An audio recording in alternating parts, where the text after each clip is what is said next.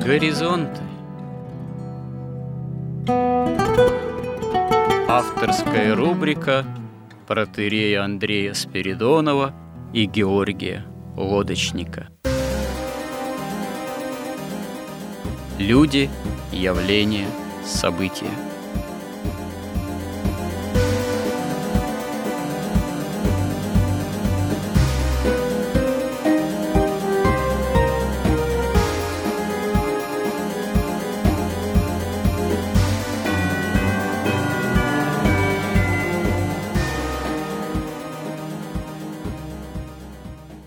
Добрый день, уважаемые радиослушатели! В эфире радио «Благовещение», и в нашей постоянной рубрике «Горизонты» я, протоиерей Андрей Спиридонов, и мой постоянный же добрый собеседник Георгий Лодочник продолжаем нескончаемый в своем роде цикл «История как промысел Божий», то есть разговоры о человеческой истории и о богочеловеческой истории, не в последнюю очередь, с точки зрения именно промысла Божьего.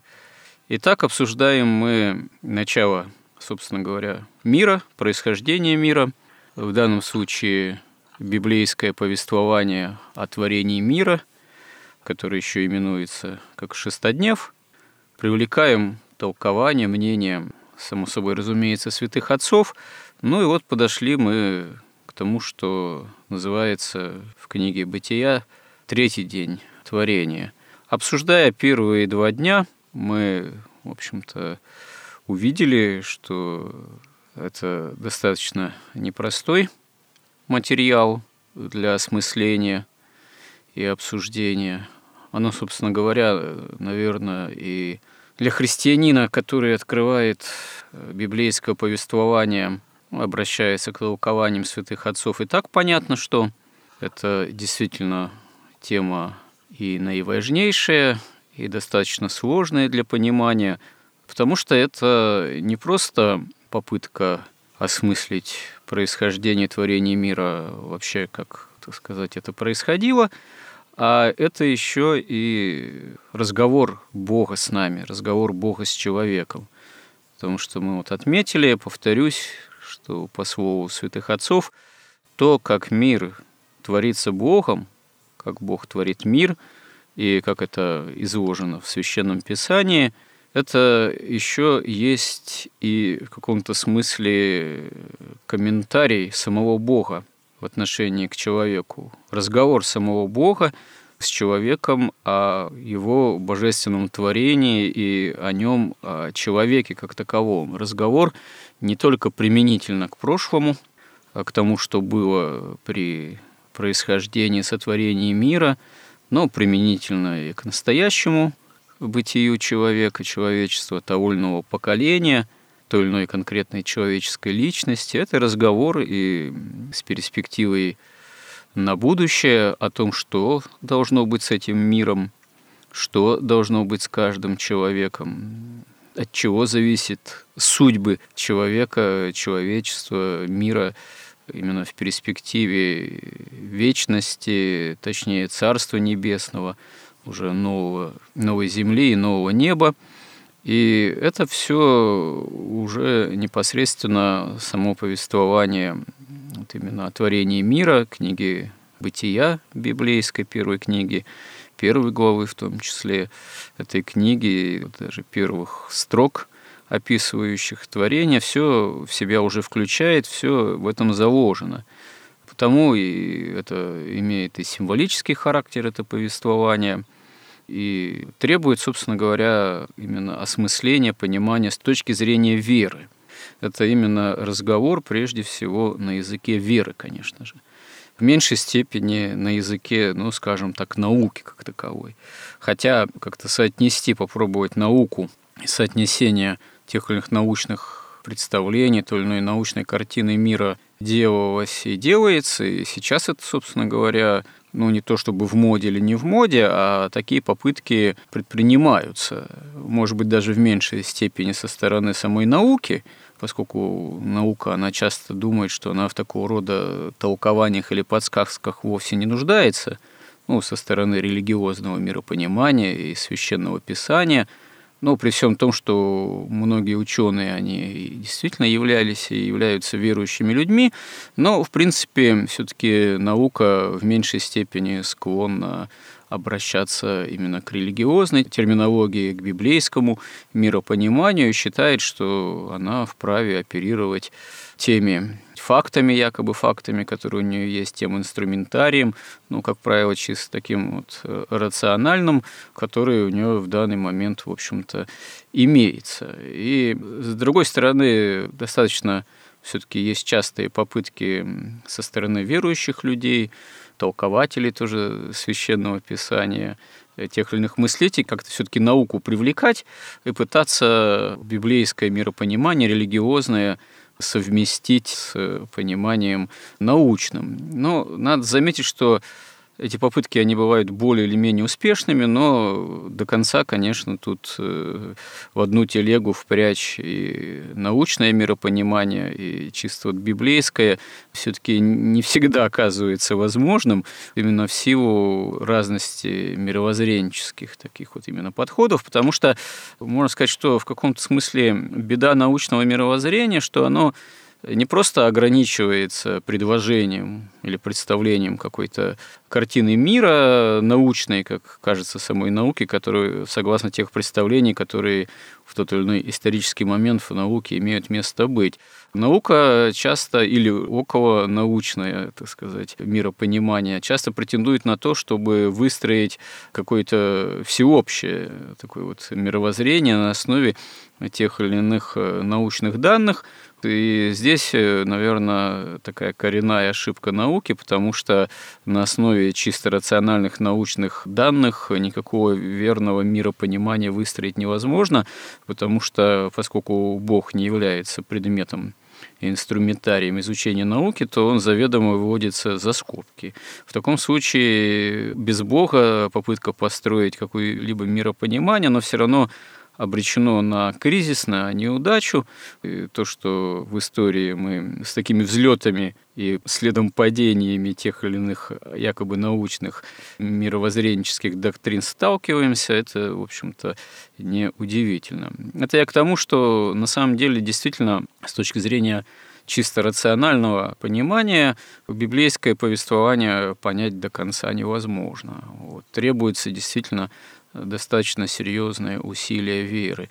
И вот уже на примере вот первых, то, что называется, дней творения, этих таких вот этапов, которые включают в себя символику, и которые, мы уже об этом говорили, повторюсь, в самом библейском повествовании, их последовательность, она достаточно условна. Она тоже, конечно, имеет место быть, определенное развитие, так сказать, сюжета, если так можно выразиться, творения, но понимать эту последовательность буквально, что действительно одно за другим вот в прямом таком поступательном развитии следует, это будет большим упрощением и может легко завести именно в такой тупик рационального же непонимания самого вот библейского повествования как такового.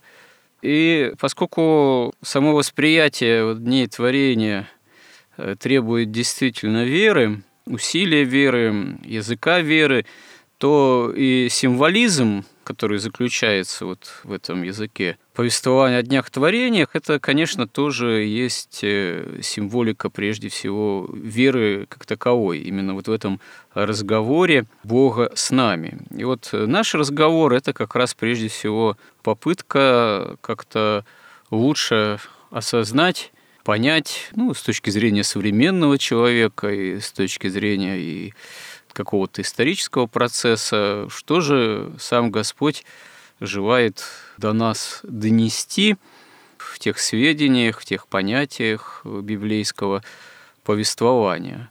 Итак, мы подошли к третьему дню творения. Ну, я, собственно говоря, чтобы не быть голословным, процитирую само библейское повествование. Итак, о чем идет речь в том периоде бытийном творения мира, который можно назвать именно третьим днем, ну, который в Библии днем третьим и называется. «И сказал Бог, да соберется вода, которая под небом в одно место, и да явится суша, и стало так, и собралась вода под небом в свои места, и явилась суша. и назвал Бог сушу землею, а собрание вот назвал морями, и увидел Бог, что это хорошо».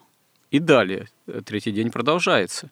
«И сказал Бог, да произрастит земля зелень, траву, сеющую семя, по роду и по подобию ее, и дерево плодовитое, приносящее по роду своему плод, в котором семя его на земле. И стало так.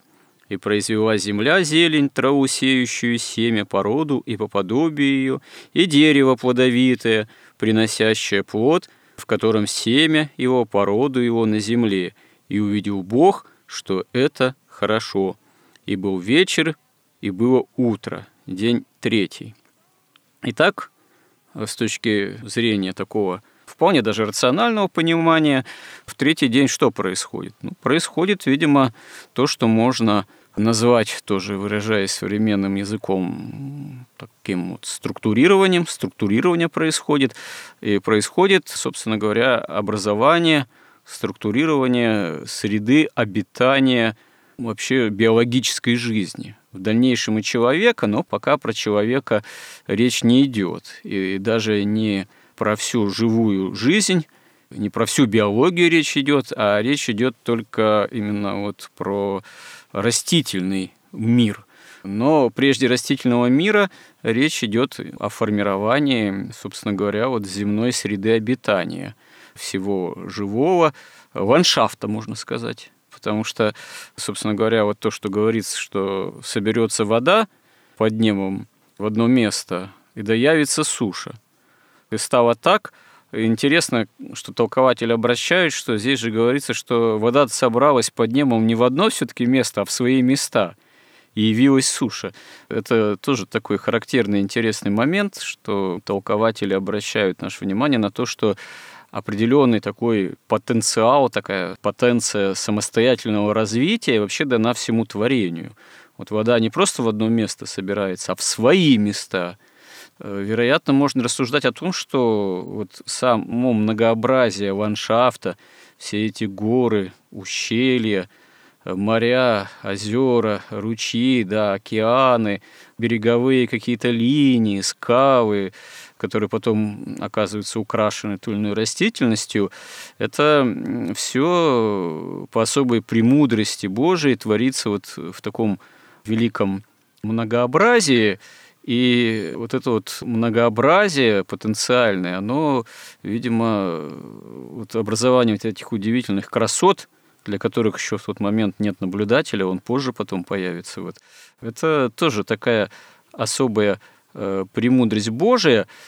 И мы уже вот в начале рассуждений о первом-втором дне говорили, что вот разделение, появление этой тверди, еще до суши, как некой ограды, разграничения между миром горним, невидимым, ангельским, в том числе умопостигаемым, и миром уже вот видимым нами физическими очами, миром таким дольним, под твердью вот этой небесной, это тоже особая премудрость Божия в неком таком вот многообразии творения. А здесь вот в третий день мы видим то, что вода, которое раньше тоже понятие воды фигурировало в первых днях творения, но это еще была не та вода, в первых двух, вот, еще не та вода, а просто некое такое еще хаотическое, текущее естество, вот как символ вообще вот этого такого первозданного хаоса, из которого потом, собственно говоря,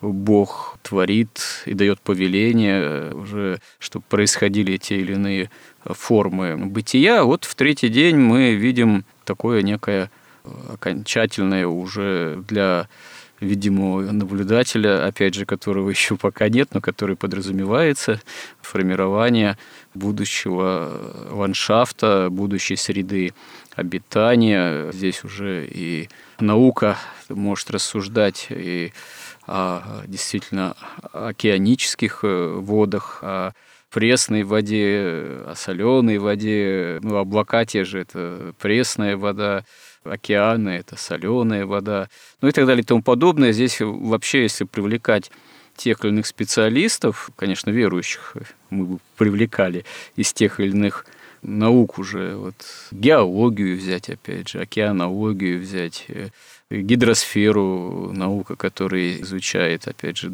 все эти ландшафты, там, все эти пласты и так далее, вот, с теми или иными отложениями. Они нам, наверное, в свою очередь много чего бы рассказали со своей точки зрения и поведали. Но мы, беседуя вдвоем с Георгием, ограничимся какими-то более, конечно, общими на этот счет суждениями, не вдаваясь в великое множество подробностей, в которых, ну, действительно можно, если не утонуть, то еще часами и часами рассуждать, привлекая вот те или иные области, в том числе сферы научных или около научных. Но вот самое главное, вот вы, Георгий, что бы здесь выделили в сущностном таком бытийном, символическом и историческом тоже понимании с точки зрения, ну, основного контекста наших горизонтов? Ну, во-первых, я бы напомнил, что мы говорим сейчас еще о том времени, когда еще видимого мира не существует еще. Это еще мир такой духовный. Ну, третий-то день уже можно говорить. Большинство толкователей подразумевает, что это уже вот все. Это выделение суши, собрание водой уже конкретных водоемов, это уже, собственно говоря, появление вот видимого мира, его ландшафта, так сказать, формирование самой среды обитания основной нашей. Но тут мы должны вспомнить о том, что все-таки вот все, что творится здесь у нас на Земле, это в каком-то смысле... но уже для нас как бы символом является то, что происходит в духовном мире. То есть здесь это некое отражение, которое по иерархии воплощается сюда, на землю. Ну, отчасти, да, есть и такая традиция суждений на этот счет. Поэтому, мне кажется, здесь все-таки речь идет сначала, ну, в первую очередь, вот о том духовном мире. Еще такого резкого. Во-первых, в том виде, в каком мы видим мир сейчас, он все-таки, мы стали его видеть после грехопадения. А здесь еще и времени нету. Вот мы сейчас разговариваем о тех этапах творения, когда еще нет времени даже. Во-первых, мы говорили, что вода – это такая среда жизни. Мы приводили тогда цитаты из Евангелия, где всегда вода ассоциируется с жизнью.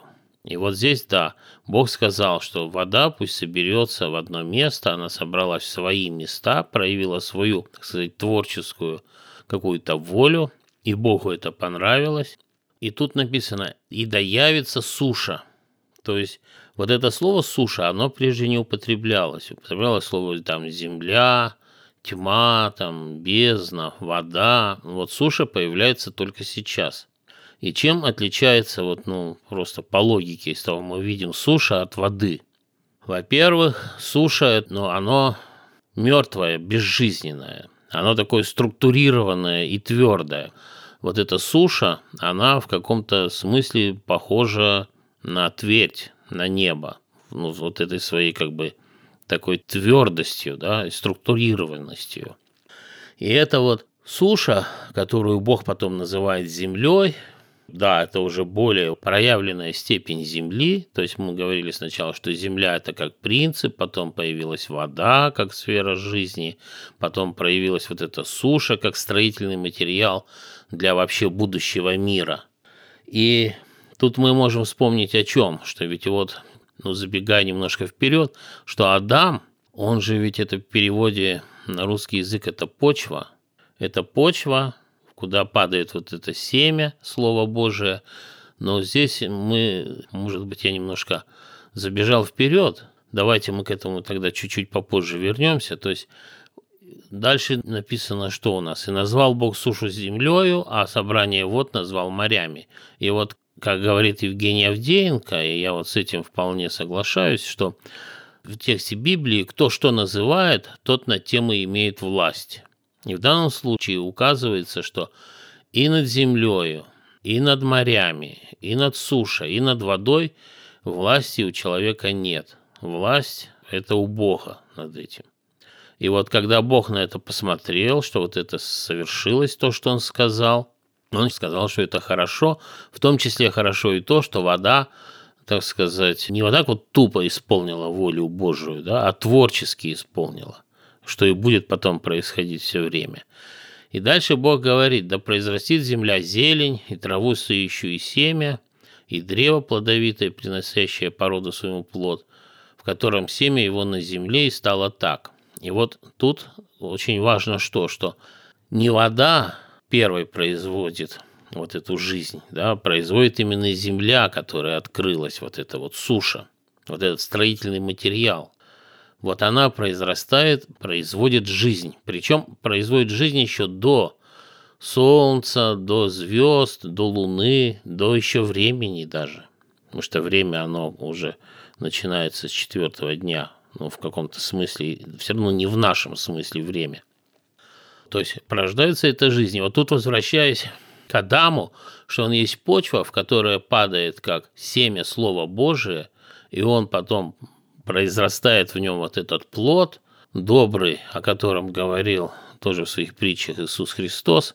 И здесь получается такая как бы вещь мы видим, что вот тут не просто произрастает зелень, а произрастает зелень, которая дает семя, как будущую жизнь, продолжение жизни, или плод, в котором тоже содержится семя. Хотя плод еще и обозначает не только будущую жизнь, а как бы означает некий результат какого-то труда или какого-то усилия, то есть нечто, что можно, ну, чем воспользоваться, какое-то благо само по себе.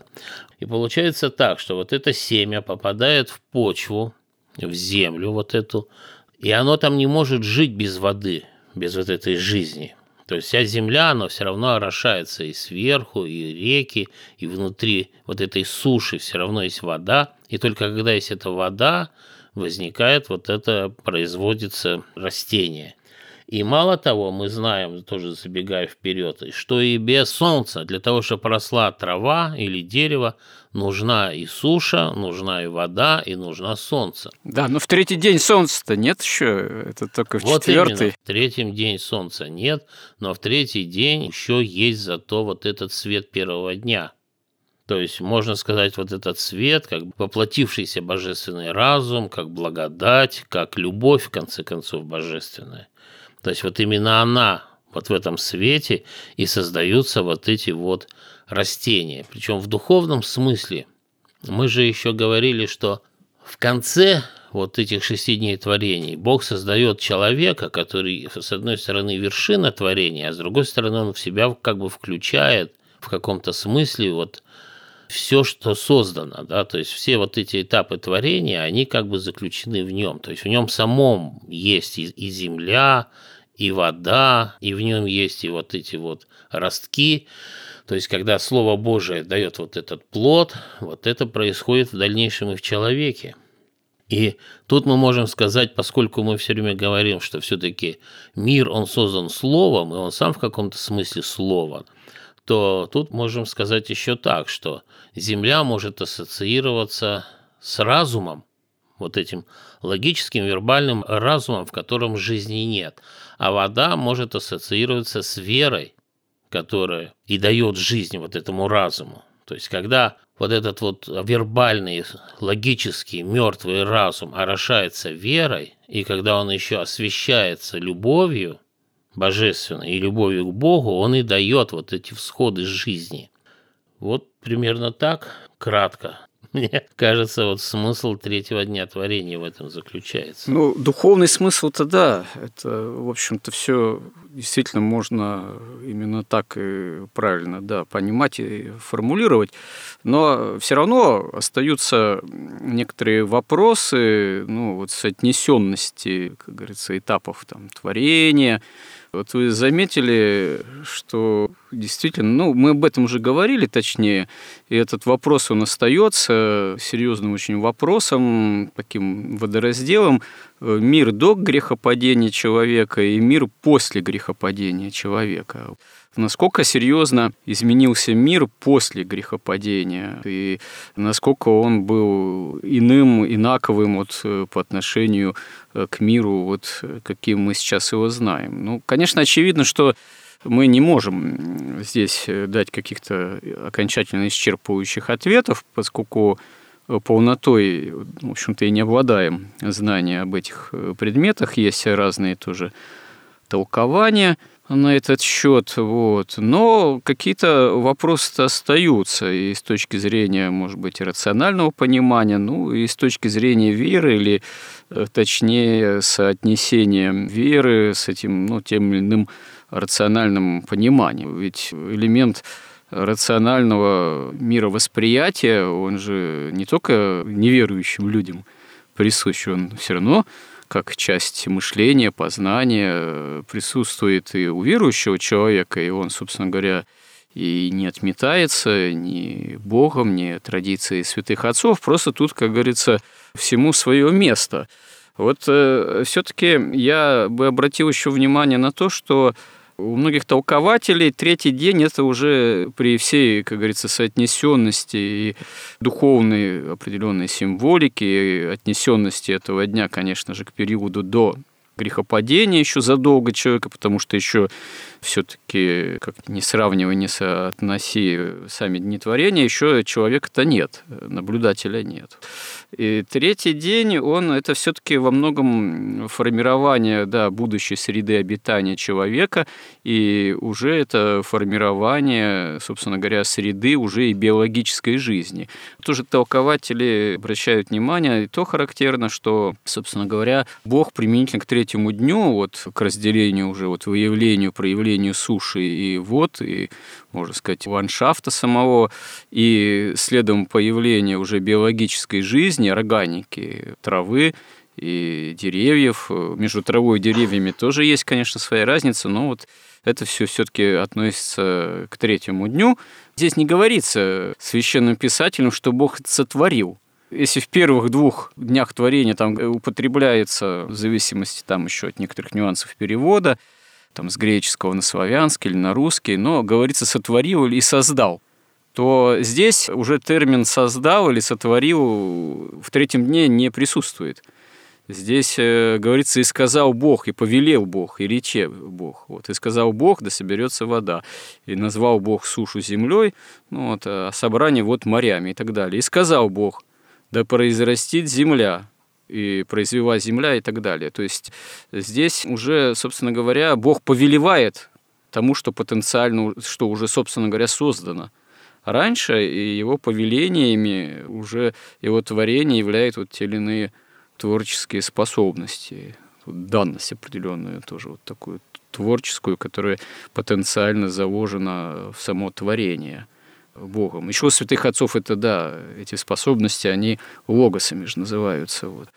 И вот здесь, продолжая вот это сопоставление, попытку как-то уразуметь сравнение, что было до грехопадения и после грехопадения, тоже вот остается довольно серьезный вопрос.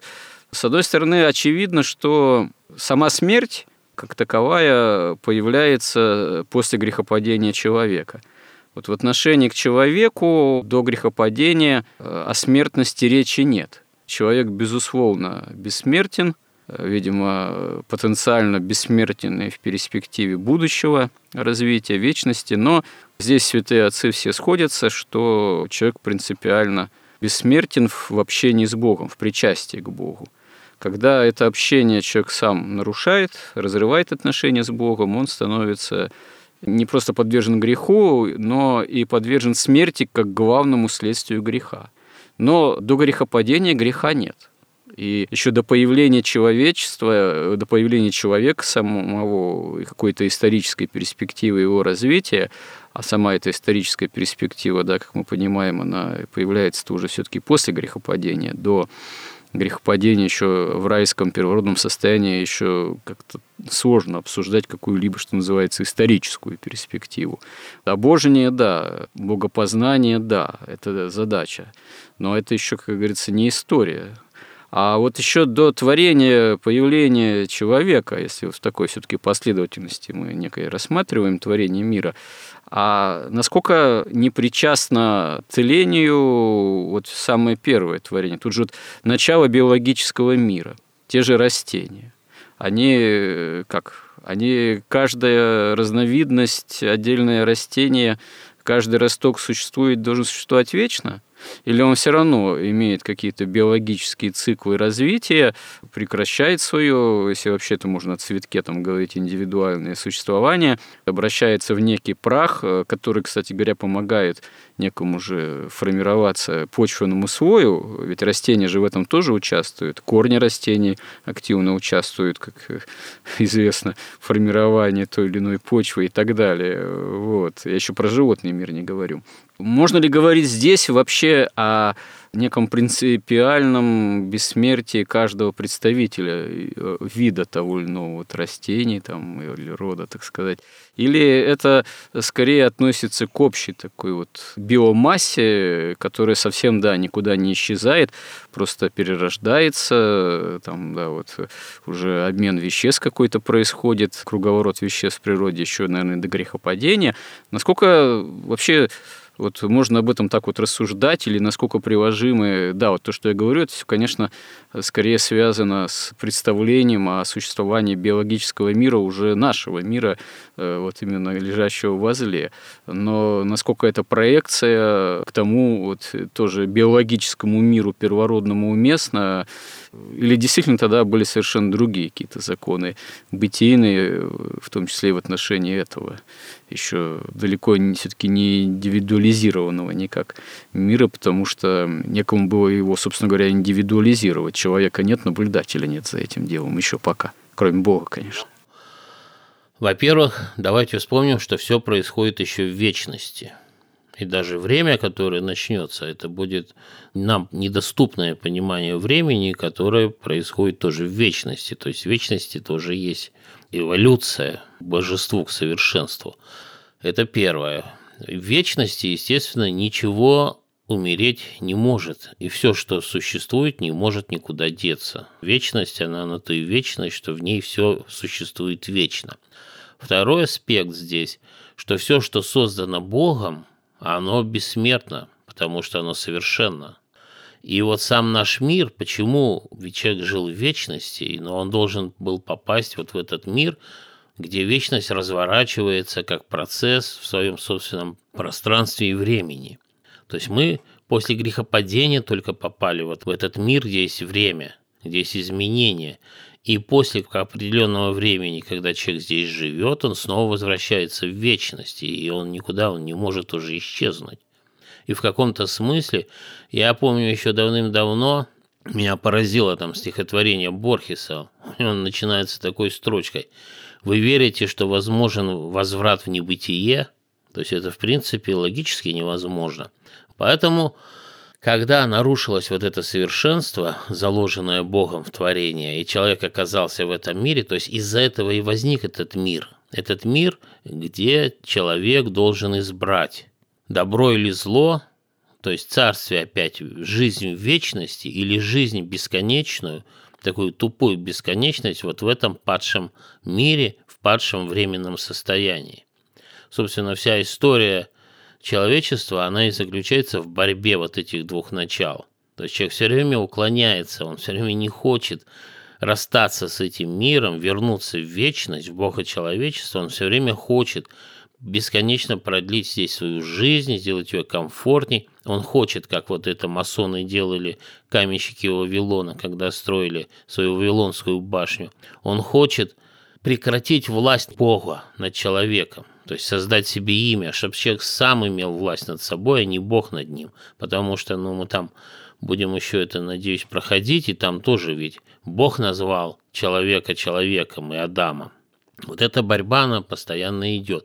Поэтому смерть, но она смерть относительно, то есть эта смерть – это то, что уходит вот из этого времени, вот это, из этого временного мира, из временной жизни, когда уже сделан вот этот выбор, и он снова возвращается в вечность. Вот после того, как человек переходит в вечность, у него свобода воли никуда не исчезает, потому что иначе он просто не будет человеком.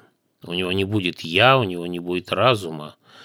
У него пропадает возможность выбора уже вот этого между добром и злом, потому что здесь у нас в основном свобода воли сводится к выбору свободному, добро или зло. Вечность на небе или бесконечная жизнь вот здесь вот на земле, по своей воле, по своему усмотрению. И вот то, что вы говорили, что да, там есть различия. Вот во время шестоднева употребляется несколько глаголов, что Бог сотворил, Бог создал, Бог сказал, и будет так. И здесь можно, ну, не знаю, насколько это вообще относится к тому, что на самом деле есть, но, но можно заметить такую вещь, что вот когда Бог говорит «сотворил», Он, да, творит из ничего, и в этом процессе всегда участвуют три ипостаси. И Бог Отец, и Бог Сын, и Бог Святой Дух. Когда Он говорит «и сказал», то это, конечно, тоже триединство божества, но в основном тут уже действует ипостась Христа, Бога Сына.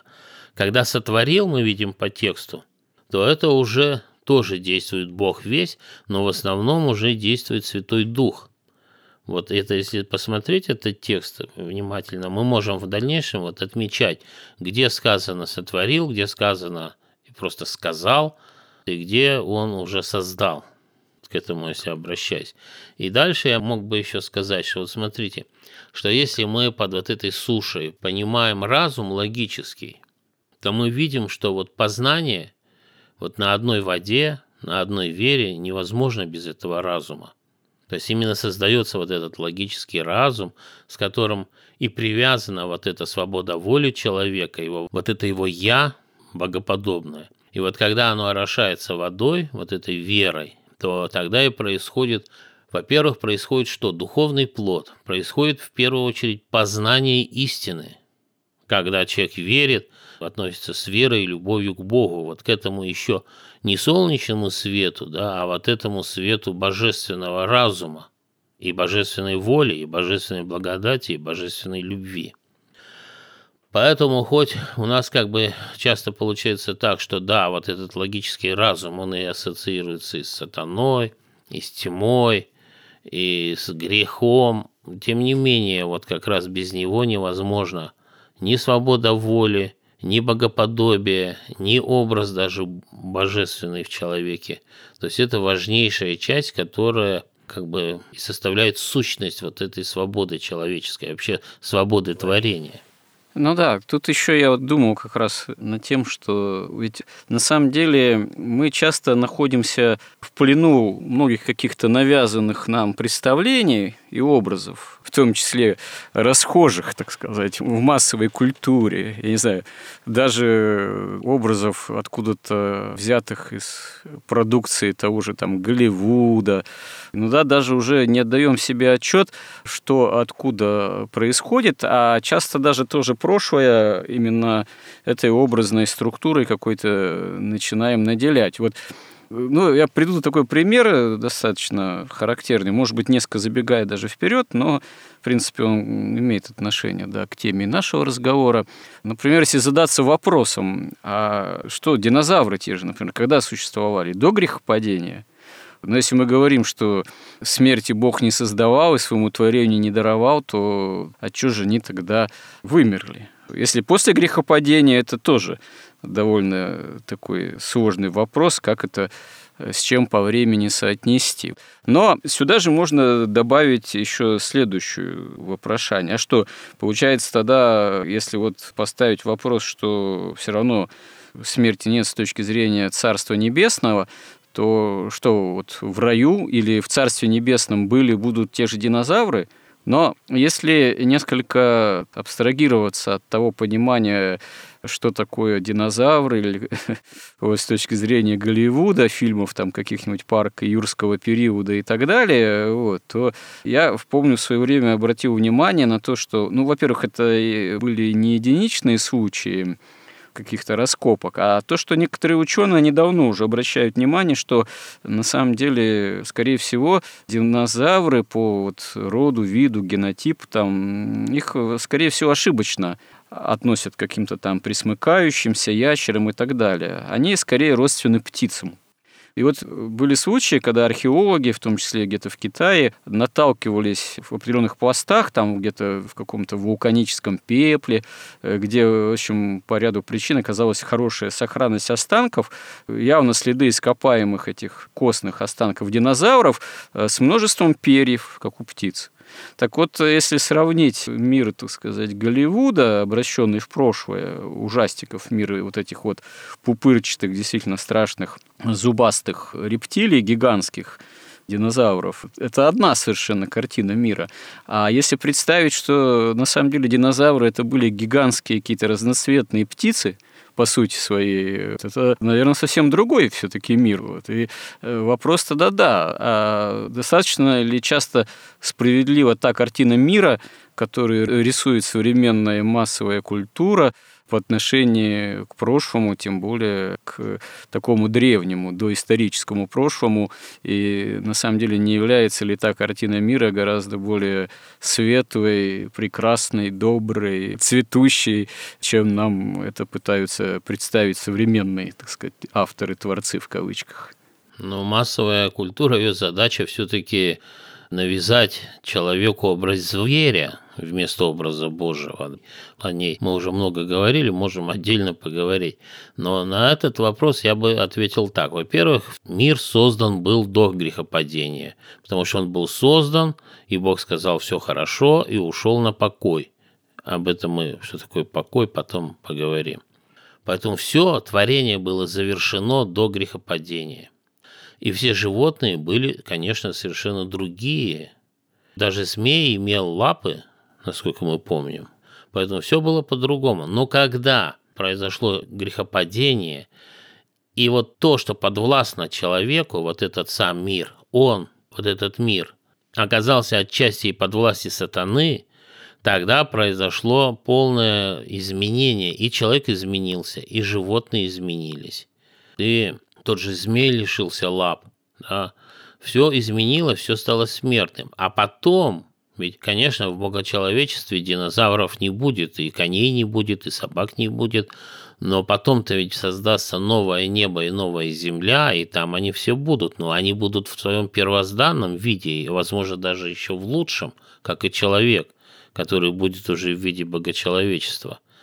А то, что динозавры, скорее всего, птицы, так, ну, да, поскольку они самые древние, и тоже забегая вперед, потом ведь Бог сказал, что, что да произведет вода пресмыкающихся душу живую, и птицы да полетят над землею по тверди небесной.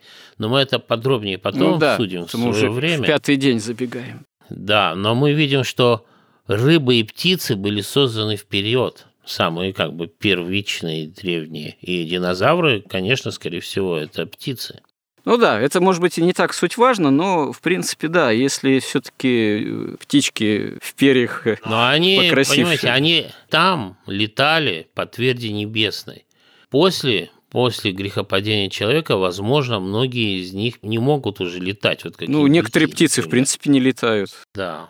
Но тут мы гадаем, мы можем только об общих принципах говорить. Наше время эфирное не безгранично. Может, вы подытожите данный наш сюжет, прежде чем мы уже в следующем сюжете перейдем там, к светилам, к солнцу, на тверди небесной. Чем можно еще наш разговор в третьем дне в заключение добавить, сказать, что можно еще? Но я бы не то, что что-то еще сказать, я бы только подчеркнул, что, во-первых, жизнь была создана до звезд, неба, луны, вот этого солнца материального. Ну вот об этом мы поговорим в следующий раз более подробно, почему это так в Библии именно. Потому что это многих действительно как-то смущает, как же так, как это может быть. Вот это первое. А второе, мы вот видим вот этот уже тут процесс, вот этого познания, он и в человеке, и на духовном уровне, через вот семя, через разум, через веру и через божественный свет божественной истины, и через любовь.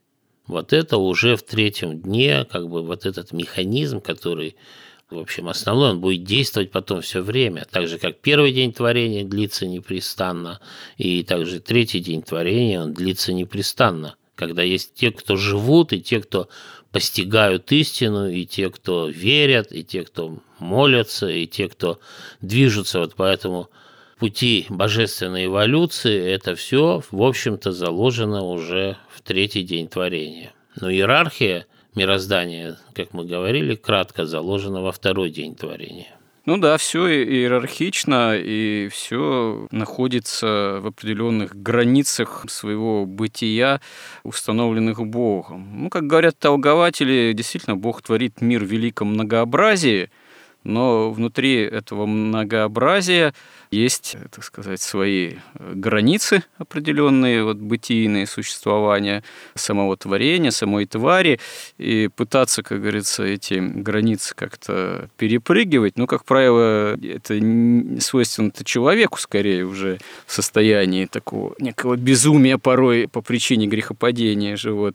А сама твари, вот, миры, тем более растительные, миры животные, они вот находятся, будучи созданы по роду, виду, ну, еще об этом тоже подробнее поговорим, в определенных все-таки границах. Это мир, каждый мир там, животных, да, мир растений, мир обитателей вод, мир астрономический, планет. Это, в общем-то, достаточно отдельные миры, в неком дивном вот этом многообразии. Это такие феномены вот, существования этих миров. Можно их пытаться постигать и в этом многообразии тоже, и по отдельности, но это все, конечно, до конца умом человеческим непостижимо, тем более, о чем мы уже сказали, с помощью какого-то рационального инструментария, но с помощью Божией, и это тоже великое благо для человека, вот с помощью Божией все-таки пытаться это понимать, постигать, и самое главное, славословить Бога, потому что осознание того, что мир, он действительно хорош, как Господь, и говорит, что, подытоживая вот каждый день творения, или то, что он вот сотворил, что это хорошо есть, хорошо зело. Это есть и, и словословие, адресованное Богу, как святые отцы говорят. Но продолжим еще эти удивительные, по-своему, неисчерпаемые темы в следующий раз. Но у нас целая история человечества до нашего времени. Взяли неисчерпаемую тему, но, может, Господь даст нам на это силы и время нашей земной жизни в том числе, на что с Божьей же помощью все и уповаем. Храни всех, Господь. Горизонты на радио Благовещение.